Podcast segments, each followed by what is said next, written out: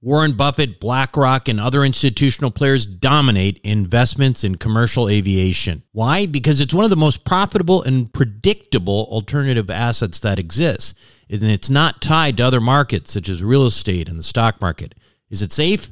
Well, imagine triple net leases to the likes of American Airlines and British Airways. Income is contractual and guaranteed by some of the biggest named airlines in the world. That's why this kind of investment was never available to the ordinary accredited investor. That is until now. Visit accesswealthaviation.com and check it out for yourself. Invest in an institutional team with over 200 plus years of combined investment experience in the aviation sector. Conservative investing with double digit returns and tax advantages. That's accesswealthaviation.com. Accesswealthaviation.com. You are listening to the Wealth Formula Podcast with Buck Joffrey. Get ready to change your life. Welcome, everybody. This is Buck Joffrey with the Wealth Formula Podcast, coming to you from Montecito, California. This should be the second podcast of uh, the week. The first podcast was part of our Back to School uh, series, which is a series where I'm trying to sort of go back to basics and make sure that uh, if you are trying to get an idea of the world of personal finance for yourself, that you have some opinions. And I'm calling them opinions because it's not like just because I said it, it's law. It's just the way I see personal finance and and uh, some of the things related to that, like asset protection and estate planning and all that kind of stuff. But anyway, this particular podcast is part of our usual rotation, and it involves the real estate market. Now, as I mentioned, I'm coming to you from Montecito, California. It's a small beach town of about 5,000 people at the southernmost part of Santa Barbara. And if you've been listening to this show for years, you probably remember some of these transitional shows. I mean, literally, when I, I decided to move to Montecito from Chicago, I was uh, I did a show that day. It was crazy. Anyway, I moved here in 2017 started out as a renter because one thing I learned over the years is that whenever I moved to a new area, I always ended up wishing that I lived in a different part of town. So, based on that, it's probably better not to buy right away. And at that time in Montecito, again, 2017, coming from Chicago and the northern suburbs of Chicago, which aren't cheap, I had a quite a bit of sticker shock.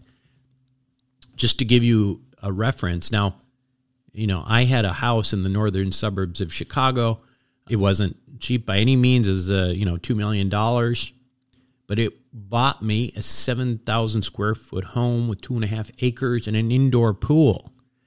And uh, when I got to Montecito, realized that two million dollars didn't get me much of anything. Maybe uh, a garage and uh, you know maybe a two bedroom, something like that, little starter house somewhere. But anyway, barely. So when I saw that change, I needed some time to digest the new reality for a bit as well. I couldn't, you know, jump into that. And in hindsight, though, that wasn't maybe such a good move because since 2017, Montecito homes saw an average sale price increase of over 60%, the steepest rise in, in, in prices in California during that time. Uh, and to be frank, that 60% that doesn't even sound right to me because I literally saw houses that doubled in prices during this period. So COVID didn't help. There was rich people from LA, San Francisco, New York uh, that realized that if they had to work from Zoom anyway, they might as well do it from Paradise where they could also hike the mountains and go to the beach the same day. They were seeing how the Royals moved and how Oprah was here and Ellen DeGeneres and all, all these stars. And, and, and, you know, there's been a lot of spotlight on Montecito for that reason. So anyway, created a big, big mess. Uh, you know what else? What else didn't help in terms of this housing market going crazy over here and in really in the rest of the country? Low interest rates. You know, although I have to say that there was a lot of people buying 10, 15 million dollar houses here for cash, and uh, the amount of those people is sort of unreal. But you know, as for the rest of the country, the suburbs pretty much uh, took off everywhere, right? Near zero interest rates and nowhere to go.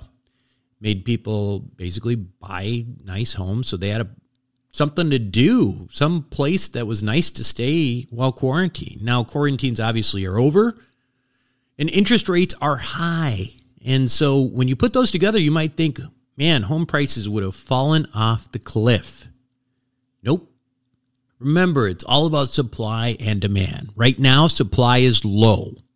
Why? Well, if you bought an expensive house at a fixed rate in the past few years, you know, would you be selling anytime soon?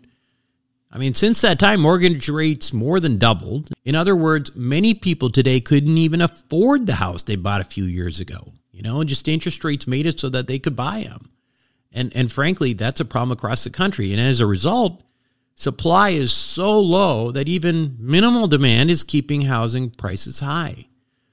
And uh, all I can say is that, you know, I did end up buying a house uh, before things got too crazy, and I'm very thankful of that. Otherwise, I would have been a renter uh, in perpetuity. But you know what was crazy is I had to buy anyway because people were people who were renting their houses, and there was a very high percentage of people who are renters here in Montecito because of the housing costs.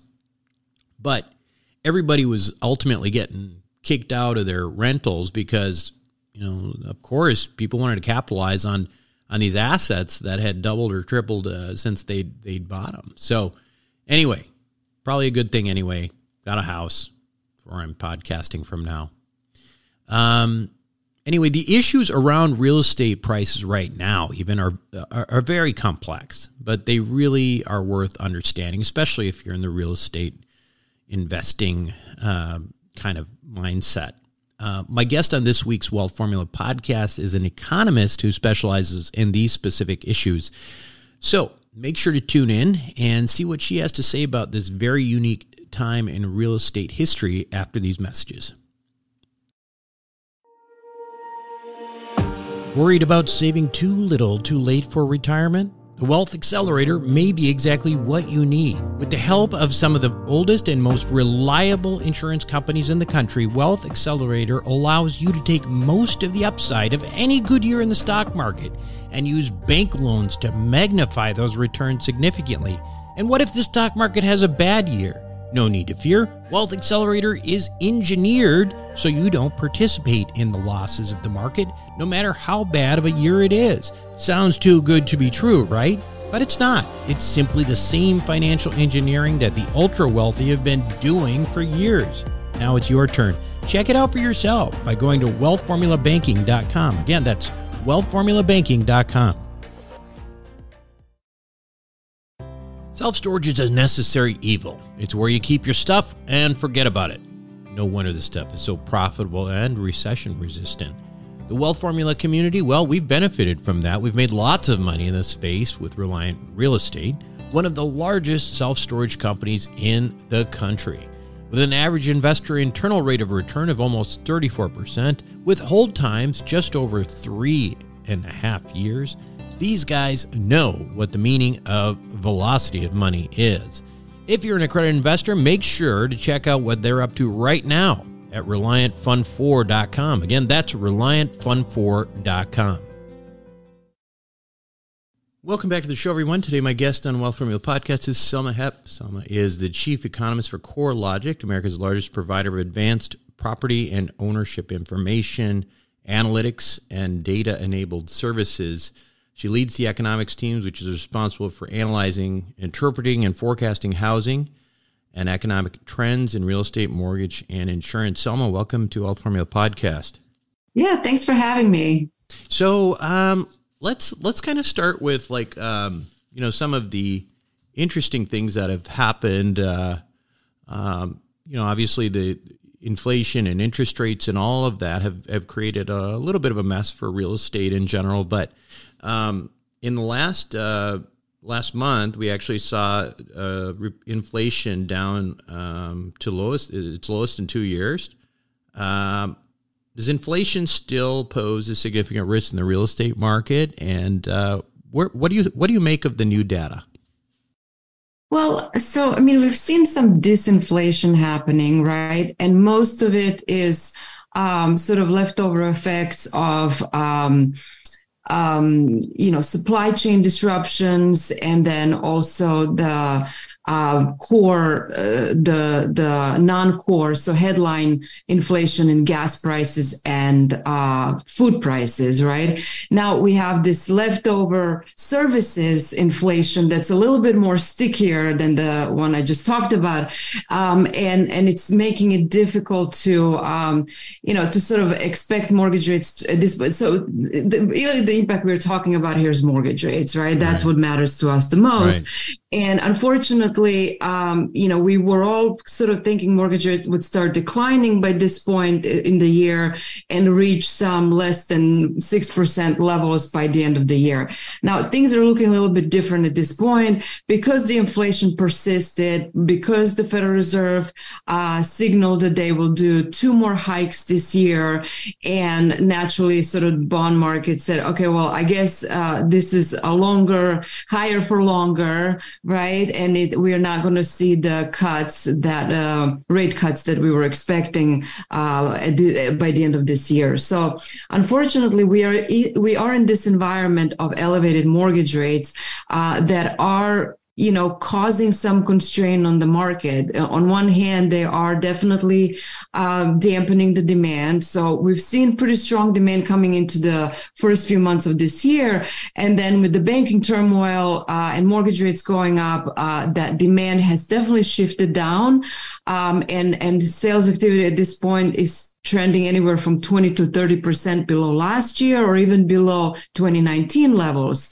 But the really the issue that's um, the bigger issue, I think, at this point is that uh, high rates are keeping existing homeowners in their homes because they don't want to give up that low mortgage rate that they lock themselves in, uh, or you know, not to, not to mean that in with a negative connotation. I think it's good because it lowered their mortgage payment, but but they really don't have an incentive to give up the rate right now, and so we are in this quagmire of you know, really you know, nothing is moving that much, uh, in, in at least in terms of the existing housing market. So, um, you know, to circle back on your inflation question, I, I think it, it is posing a concern in the sense that you know, Federal Reserve is laser focused on that 2%. It may take us a little bit longer to get to 2%. And it may really be both not well for housing market uh, uh, going forward, which at this point we were already expecting it would, it would sort of bounce back. So, so, yeah.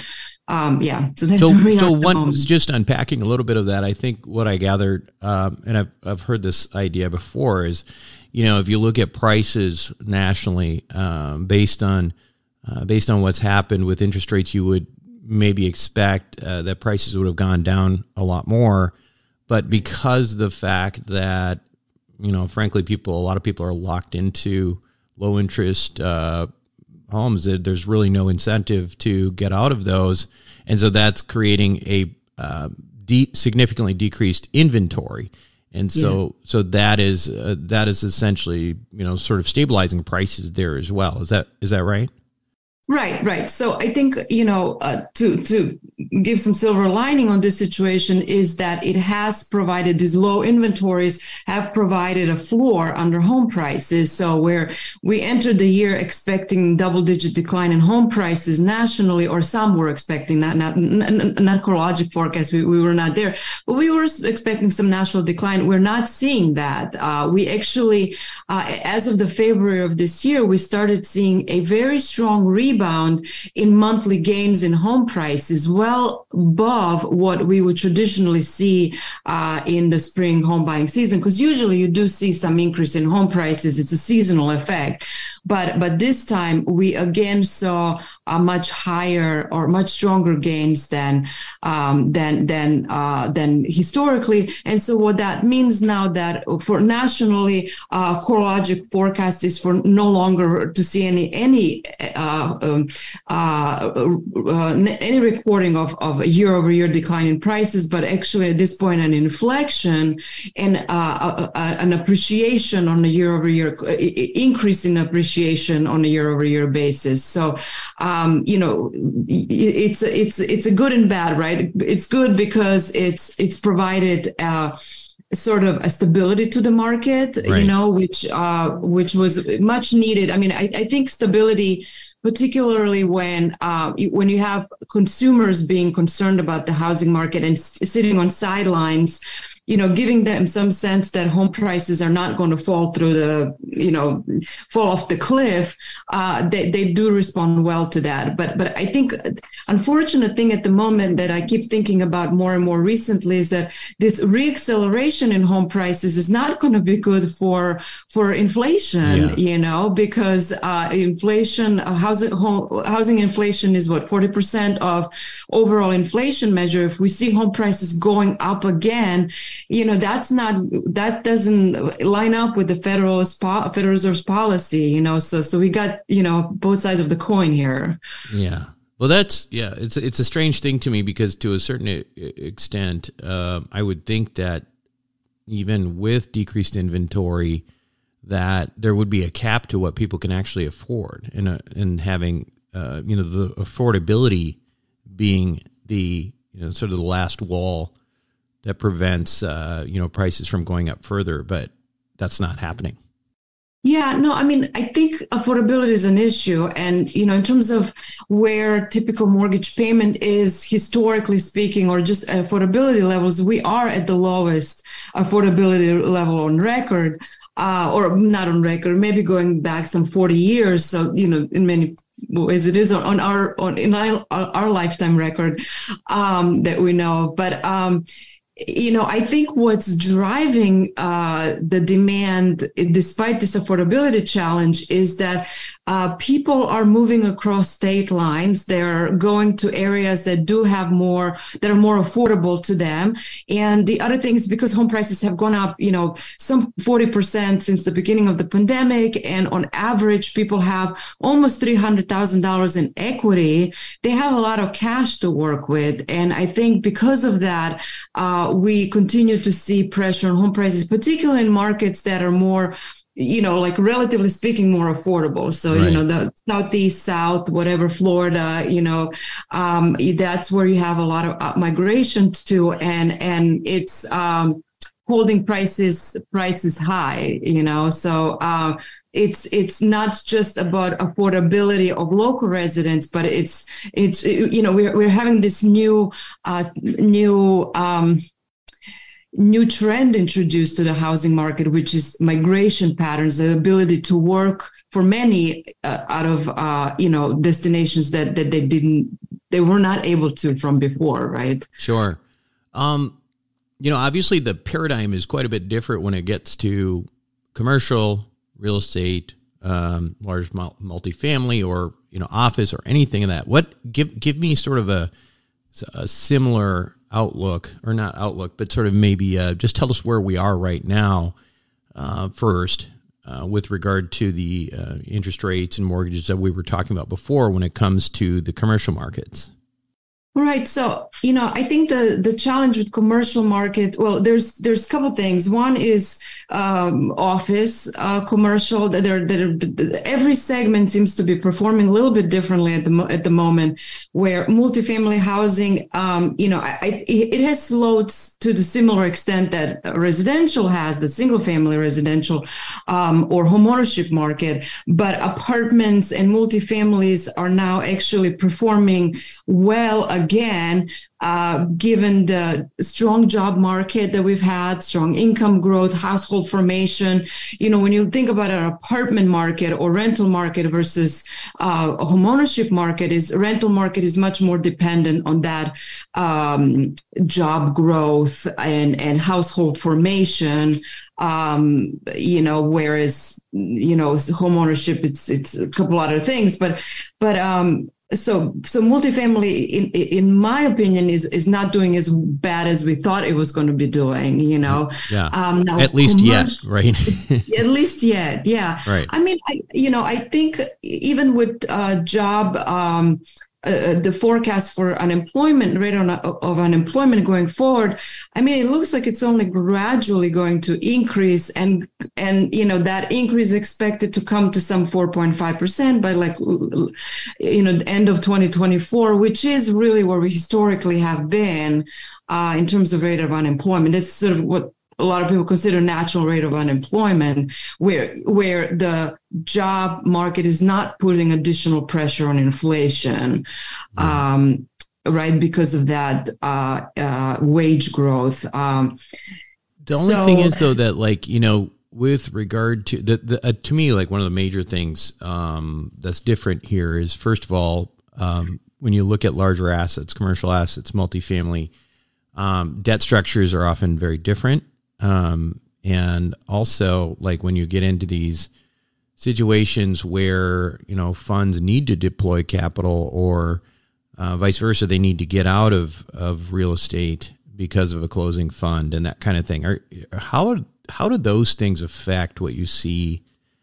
Um, you know, I guess maybe you just start with the interest rate and um, you know different mortgage structures there, because I mean certainly um, most of the time, even if you're fixed, you're fixed for you know five, maybe ten years max, and um, and and uh, and a lot of a lot of uh, commercials still floating as well. So well, right. I mean, I, I, think what's what's what's the challenge right now is is for commercial is that you know that there are coming there. There's this huge volume of commercial real estate that's uh, maturing, right? And so right. now they're maturing in this really high uh, rate environment. And so what happens with with with, with those mortgages and those the, those assets? You know, I I think a lot of people are talking about uh, you know a wave of defaults, uh, particularly for office um, group, but but but we're not really yet seeing that in many ways, you know. So yeah. I don't know if people are working out. You know, they're maybe getting some private funding, uh, some equity private funding to, uh, you know, to help in in this refi uh, restructuring, or maybe they are um, subleasing. I'm, I'm not exactly sure, but because uh, you know we, we don't track to perform um, commercial performance um, that closely in our data. You know, we're mostly residential. Um, uh, you know, we're very strong on on all types of residential data, not so much on, on commercial. So, uh, but but at least what was expected that would be happening at this point is not yet. I mean, we're not seeing a wave of defaults. We've yeah. seen um, you know, um, um, the serious delinquency go up for commercial, and it has gone up, you know, maybe faster than, um, you know, than historically, right? So, it, it, right. but but but the actual default is not not happening yet. So, how about actual- delinquencies and um, you know defaults in in multifamily, so apartment buildings? Um, uh, are you do you have um, some data on you know how distressed that market is well, currently? Yeah. Yeah, no, it's it's it's a very similar story where we've seen some increase in delinquency, uh, so non-payment, but nothing that is yet, you know, significantly alarming. You know, mm. so so that's what I mean. I, I think there's some uh, workouts being done there, or maybe we have uh, presumed a much. Um, worse uh, outcome than than it's in fact happening. Yeah. Although I would argue that the you know, one of the things that's keeping this market afloat um, is right now is a lot of interest rate caps. Um, right. And those uh, those interest rate caps that were purchased are basically stabilizing a lot of you know floating rates. And the question is, mm-hmm. you know, what happens when those caps start to um, expire? And you know, there's either you're going to buy more caps or you're going to develop. So, so the question is, I guess, in part, like what we're trying to figure out in our group is, um, and I guess what we're presuming is that there's a, a pretty significant wave of distress on the way. But it sounds like from the data that you're seeing right now, that's not clear. It's not clear. Yeah, you know, I I, I do. I, am follow. You know, I, I follow that that you know maybe down the road. But I guess what I'm just saying is we're not yet seeing that. Yeah. You know what are some of the other, I guess, things that you're looking at in terms of, say, longer term? Um, you know, geographically, um, what markets are becoming increasingly strong? Um, which markets are perhaps weakening? What what kind of projections do you have on those types of things? Yeah, so um, you know, it seems like things go up, things come yeah, down. Yeah, right? sure, sure. and so it's it's very much the trends uh, so what we're following is the trend with you know that pandemic started with is so markets that were really strong at the beginning of the pandemic were markets in the mountain west markets that uh, were second home markets vacation markets just areas that people could be outside right? I mean natural extension of what was going on. Uh, and now these are the markets that are the coolest you know? And uh, particularly if they you know if this affordability that we talked about has you know been really you know crushed with with rate of appreciation uh, but now, you know, fast forward to where we are today, uh, markets that over the last year were really hot, and those were particular markets in the south and southeast. Uh, now they are cooling really fast, you know. So, so Florida to some extent is cooling faster. Um, you know some markets in texas some markets in in nashville in tennessee carolinas. Those are the markets that are cooling relatively faster. And the ma- markets that are rebounding are the markets that were cool throughout the uh, pandemic. You know for example chicago mount um, um, midwest markets uh, boston for a long time was a very cool market during the pandemic. New york too. These are the markets where we in terms of rents um, are now seeing those markets sort of uh, ranking on top of the list. So, you know, it's sort of a, sh- you know, shift. And, and again, it's, you know, it's goes, goes so down. Go, so it yeah. sounds to me like you're, you're um, talking a little bit about is, you know, people are moving back into cities. Yeah, yeah, I think we're seeing that. I, I, think we're seeing that, which I think why maybe I'm not so um, negative on the commercial real estate or you know office. Uh, talking about office here, uh, you know, I think some markets uh, will will will you know suffer more so than other markets, but there are many markets across the country where people are going back to the offices or they've already been. They, they haven't been uh, uh, away from the offices as much as we talked about. We we it seemed to emphasize a couple markets and say that, and then generalize that uh, all the trends are the same as in these couple of markets, where where every market seems to be different. Um, and so, um, um, so, so yeah, I would say that you know there is pressure, particularly from management, for folks to come back into the offices. People want to go back to the offices and they want to go back to wherever they were from. Maybe you know i think in many ways the for some people the migration was temporary during the pandemic they didn't permanently move to I don't know, you know, Tennessee, you know, or Nashville, Tennessee, because that was sort of one of the boom markets during the pandemic, or Boise, Idaho, you know, but it was a temporary move, right? Sure. So, um, you know, so I think we're just seeing some, you know, readjustment. Yeah. So in the cities, and I don't even know if this is really necessarily part of what you, something you would look at, but I know there's some government plans to, you know, going back to the idea of people moving into cities um, to convert urban commercial buildings potentially into some uh, affordable housing. I don't know if you've heard of that, but yeah, yeah, yeah. No, yeah, that's a that's a huge topic at the moment, and a lot of people are looking at you know potential you know build out you know sort of um, capacity, um, but um, what it seems to be well, at least from the research I've seen so far, it seems that the uh, the office building that provide most opportunity for such uh, conversions are offices that are not lo- located in downtowns and urban centers, but are more suburban, older office building. Those um, you know spread out um, uh, uh, what do they call them? Uh, like office parks, mm-hmm. right? Versus mm-hmm. versus you know you think downtown, I don't know, San Francisco or downtown LA. It's it's those office buildings are much harder and costlier to convert. So, um, you know, so I think I think the enthusiasm is there. I'm just not uh, sure to what extent is really realistic in many of these uh, markets that, that definitely actually need affordable housing. Yeah, yeah, sure. So, in going back to the Fed and interest rates and uh, inflation, um, I mean, I guess from your uh, as an economist, what are your projections? What do you think is going to happen? You know, obviously we've got, um, you know, we've got the Fed uh, talking about two more rate hikes, but and nothing so far has really, I guess. Besides, there's been some bank failures. Obviously, there's been some distress in the market, but not as much as you want, or not as much as you would expect. I guess. Um, the question is, um, you know, do you think that there's just, I mean, at what point do they stop raising rates?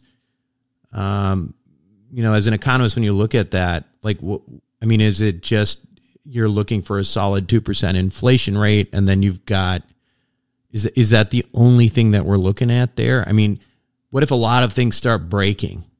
Right. Yeah, I mean, I think you know there's a couple of things going on here. I think one is a Federal Reserve's um, Federal Reserve's um, uh, what is the word um, mandate. Uh, no confidence in federal like their mm. their um, um, reputation or that's mm-hmm. not the right word but you know trying to maintain a confidence in their actions right by by markets so so you know they have been very persistent on saying that 2% is the goal and target and that they're not going to give up until uh you know i think in one of the recent uh commentaries it said if when uh, uh, inflation is coming down really significantly is i think how they worded it. And we have not seen the really significantly part yet. Uh, but i do believe that if things started breaking uh, much more than they have, that we would see uh, things change. I think we would see, you know, but you know, I mean, you saw that basically after uh, April, uh, you know, after the March situation with banks, you know, and then the June meeting came along and they stopped, you know, mm-hmm. and and then well in advance of that meeting, they were communicated intent to to stop or to pause. Um, it, actually, I, I think even they were uh, communicating a, a full stop, but left it a little bit open. I mean, you know, people spend much more time going like word by word by what, what the Federal Reserve is saying. But I mean, you know, really, if you look at what they've been saying and what they've been doing, it's been very consistent. So I think they, you know, you know, they want to be taken seriously in their intent. And if their intent is to bring it down to 2% with maybe some average uh, band around it, you know, because prior to the pandemic, you know, there was a, a, a, a target range. It wasn't right. So, so if we come into that range, I think, I think they would stop, you know, so again, I, I think something breaking uh, would make them stop. Otherwise you know coming into that range or seeing significant which i think at this point we may see significant disinflation uh, because at this point um, we are comparing year over year numbers that peaked last summer. So gas prices peaked in july right? And so because of the base effects we're going to see inflation coming down pretty significantly in the coming months. Why do you think we're not in a recession or maybe you were headed to, towards one. But it seems with this kind of uh, rate increase, you would expect, you know, you would expect. I would. I mean, I'm not an economist, but I'm wondering why we haven't, you know, gotten to recessionary numbers yet. Yeah, and, and employment, well, by the way, and and employment's still going up. Just doesn't make sense to me. Right. Well, I think what we, you know, economists brought this up you know years ago that we are we don't have enough uh, uh, la- labor out there you know our labor has been shrinking uh, there were many more people that retired uh, during the pandemic than we were expecting given the trend line. And the other thing, we saw a huge drop in immigration uh, during the pandemic, which is now rebounding. Um, so um, I think what's, you know, what really we have going on is not enough labor um, and um, you know and and and so everybody's employed and when you're employed you spend money right. you know? And right. so i think that's what's keeping um what's keeping us going at this point. Yeah. Do you see any pressures on i mean what is your anticipation? Do you do you your does your as an economist do you see us avoiding in uh, a recession with all of this Well, I think the recession calls have been, um, you know, revised down in many ways. Yeah. A lot of folks now don't have, you know, call a recession in their forecast. Uh, they're calling from a, uh, you know, growth recession, which basically sure. means growth below potential, but not a decline. Right. Um, so I think, um, yeah, I, I think I, I think we can weather this out and maybe maybe actually indeed come out of this with a soft landing. Yeah. Well, that would be interesting. yeah. that that would be a that would be interesting. Certainly, from our perspective on you know from my perspective on looking at what's going on in the multifamily real estate, it's hard to imagine that there'll be a complete soft landing in terms of real estate. But um, but well, who knows, right? Um, uh, so, Selma, tell us a little bit about uh, CoreLogic. Well, uh, yeah, CoreLogic, you know, as I mentioned at the beginning, you know, we're a premier provider of data, uh, residential housing, res- most residential data and solutions. Um, and, and so we, you know, we, we collect you know thousands of data sets uh, across uh, the housing uh, ecosystem including property records data mls data mortgage uh, performance mortgage servicing mortgage originations uh, appraisal data um, um, tax recording data um, uh, permits data and now the latest uh, data that you know that we use in uh, that we've the, the, latest data set uh, analytics uh, mm, uh, solution that we developed using all of this data is climate change or, or, hazard risk scoring by property. So basically you can go property by property and there is a, a, a risk score of potential hazards and and we do hope that with that um, consumers, eh, well, and and and and you know others, asset managers as well, will be better informed about potential risks uh, um, in in uh, um, geographically, right? Because yeah. there are areas that are continually. I mean, there's this issue with with insurance in California, right? right. There's the same issue in Florida, um, and so this is something that we all need to be better educated. So so the idea of this solution solution is of uh, climate change solution is to help with that. The website is corelogic.com. Selma, thank you very much for joining us on Wealth Formula Podcast. Thank you. Thanks so much for having me. We'll be right back. Welcome back to the show, everyone. Hope you enjoyed it. Uh, just uh, kind of a crazy market we live in, right? Um, and boy, all I can say is I am glad I did buy a house and uh, who knows how it's going to turn out? You know, that's the hard thing. That's you know really hard to understand here is what happens if rates start going down again. Does you know do do people start selling? Is there more liquidity? And then because there's more liquidity, then does that actually paradoxically, you know, uh, bring housing prices down? It's all so confusing, but it'll be uh, interesting to see what happens. That's it for me this week on Wealth Formula Podcast. Now, remember, I am doing multiple podcasts per week in some cases because I am trying to focus on this whole back to school model to get everybody caught up with, you know, sort of some personal finance principles. So make sure to tune into those. And also make sure to tune into my other podcast, which is Sapio with Buck Joffrey. Sapio with Buck Joffrey is all about, you know, health and longevity and that kind of thing. Uh, if you haven't listened to the show, make sure you do. It's I, I, guarantee you it'll be applicable to you because you are a human being and you probably want to be healthy and live uh, a long time. And and uh, so so go check it out. Sapio with Buck Joffrey. That's it for me this week on Wealth Formula Podcast. Though this is Buck Joffrey signing off. Thank you for listening to the Wealth Formula Podcast. Visit us on the web at wealthformula.com. The information contained in this podcast are opinions not fact. As always, consult your own financial team before making any investment. See you next time.